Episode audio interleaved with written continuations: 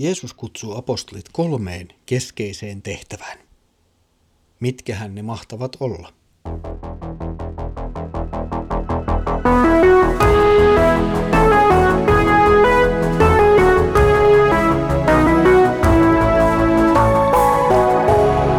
Kirjoitusten pauloissa.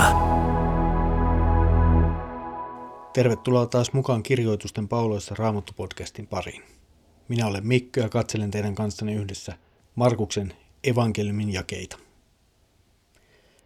Jeesuksen matka jatkuu edellisellä kerran katselemastamme rannasta ja ihmispaljoudesta vuorelle, jossa Jeesus kutsuu nyt sitten opetuslapsensa. Nämä 12, nämä 12 opetuslasta erotetaan kaikista muista Jeesuksen opetuslapsista omaksi joukokseen. Luetaan nyt Markuksen evankelmin kolmannen luvun jakeet 13.19.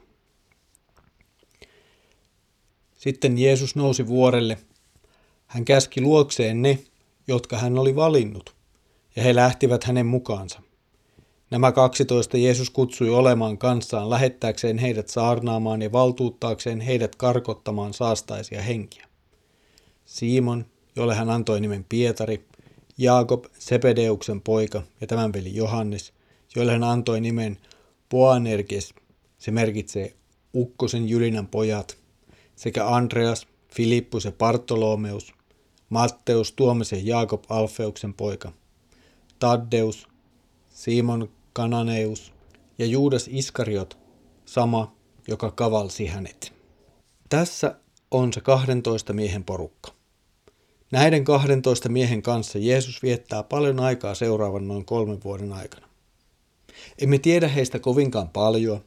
Markus esittelee heistä oikeastaan vain nimet ja ehkä jollakin tavalla jotain pieniä luonteenpiirteitä tai toiminnan kuvauksia. Paitsi ehkä sitten tulee yksi maininta. Heti alussa mainitaan Juudas Iskariot, sama joka kavalsi hänet. Tällä maininnalla itse asiassa rakennetaan kehys sille, mitä Juudas Iskariotista kerrotaan myöhemmin kertomuksen edessä. Hän on se, joka kavaltaa Jeesuksen. Opetuslasten tarkemman esittelyn sijaan nyt Markus kuitenkin keskittyy sanomaan jotakin muuta, jotakin muuta merkittävää. Jeesus ottaa luokseen valitsemansa ihmiset. Markus korostaa sitä, että Jeesus on valinnut ja kutsunut opetuslapset. Hän on ottanut juuri nämä 12. Tämä on nähty oikeastaan jo kahdessa aikaisemmassa tapauksessa, kun Jeesus on kutsunut opetuslapsia. Se kaikki alkaa, se alkaa Jeesuksen kutsusta. Se on vaikuttava kutsu ja saa ihmisen liikkeelle. Jeesuksen valitsemat miehet, he tulevat Jeesuksen luo. Nämä miehet Jeesus asettaa apostoleiksi. Ja tähän asetukseen oikeastaan liittyy kolme asiaa. Nämä 12 miestä asetetaan olemaan Jeesuksen kanssa – jotta heidät lähetettäisiin saarnaamaan ja he saisivat vallan ajaa ulos pahoja henkiä. Nämä 12 ovat myös se peruste, jolle nykyinen kirkon pastorin virka perustuu. Jeesus valitsi juuri nämä 12 kaikkien opetuslasten joukosta ja asetti heidät erityiseen tehtävään. Seurakunnan pastorin virka ei tietenkään ole nyt täysin sama kuin tämä apostolin virka, mutta se nousee siitä perustasta, kutsusta ja tehtävästä, jonka Jeesus antoi näille kahdelle toista. Ensimmäiseksi Jeesus siis asettaa nämä 12 apostoleiksi. Tämä on se perusta. Jeesuksen asetus. Jeesus kutsuu heidät. He tulevat Jeesuksen luokse ja sitten Jeesus asettaa heidät. Ja tästä asetuksesta seuraa, että he ovat Jeesuksen kanssa. Se on ihan kaiken lähtökohta. Aivan ensimmäinen lähtökohta apostolille on se, että hän on Jeesuksen kanssa. Ehkä on hyvä pienesti pohtia sitä, mitä tämä Jeesuksen kanssa oleminen on. Jos katsomme Markuksen evankeliumia kokonaisuutena, niin näyttää siltä, että apostolien kohdalla tämä on tarkoittanut lähinnä kahta asiaa. Se on uskomista ja oppimista.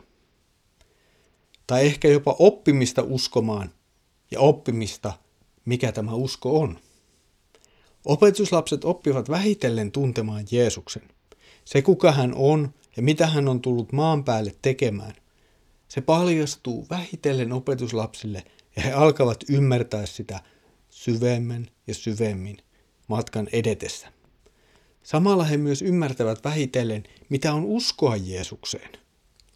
Toiseksi opetuslapset oppivat kuuntelemalla Jeesuksen julistusta ja opetusta. Siis ensin he oppivat olemaan Jeesuksen kanssa, olemalla hänen kanssaan, tuntemalla hänet ja sitten toiseksi oppivat kuulemalla Jeesuksen julistusta ja opetusta. Tämä oppiminen oli aivan välttämätöntä ajatellen apostolien tulevaa tehtävää. Heidän täytyi tuntea Jeesus, Jeesuksen teot, Jeesuksen olemus, elää hänen kanssaan. Ja sen lisäksi heidän täytyi tuntea Jeesuksen opetus ja Jeesuksen sanat. Nämä 12 asetettiin apostoleiksi, jotta heidät lähetettäisiin saarnaamaan ja ajamaan ulos riivaajia. Tämä tehtävä aukeaa opetuslapsille vähitellen askel askeleelta. Varsinaisesti tehtävä pääsee täydessä kokonaisuudessaan vauhtiin vasta sitten helluntain eli pyhän hengen vuodattamisen jälkeen. Kutsu on kuitenkin nyt jo annettu. Ja opetuslapset pääsevät elämään tätä kutsua todeksi Jeesuksen kanssa yhdessä.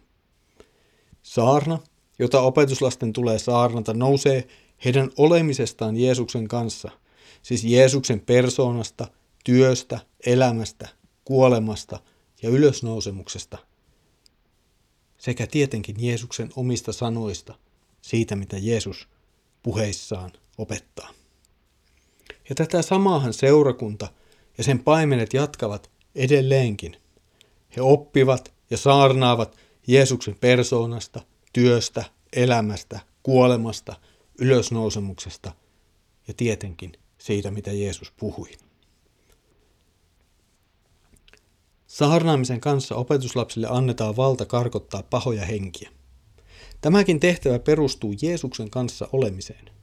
Vain usko Jeesukseen ja näin syntyvä yhteys Jeesukseen mahdollistaa pahojen henkien ajamisen pois ihmisistä – Opetuslapsilla itsellään ei tällaista voimaa ole.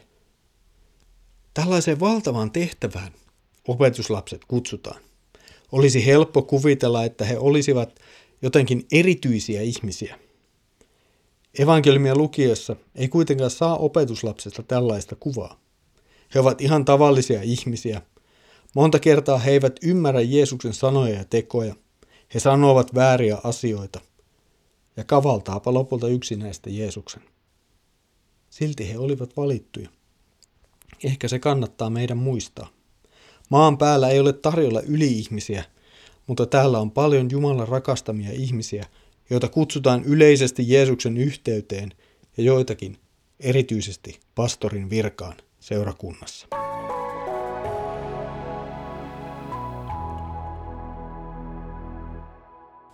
Jeesus valitsi ja asetti apostolinsa, ne 12, jotka tunnemme myös nimeltä.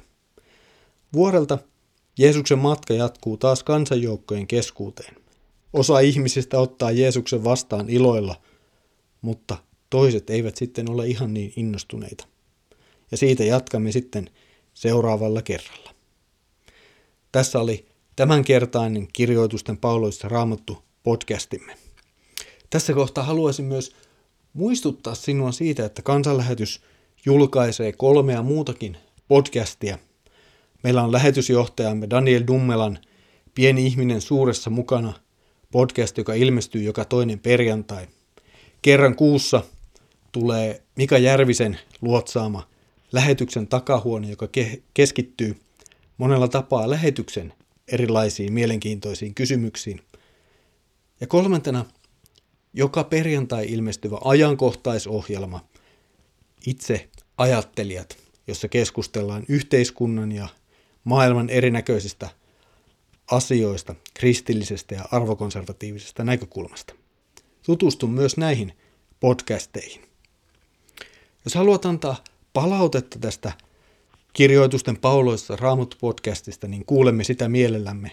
Voit antaa palautetta avaimia.net verkkosivuilla ja siellä olevan palautelomakkeen kautta tai lähettämällä minulle sähköpostia osoitteeseen kirjoitusten pauloissa at sekel.fi. Mutta nyt Herramme Jeesuksen Kristuksen armo, Isän Jumalan rakkaus ja Pyhän Hengen osallisuus olkoon sinun kanssasi. Amen.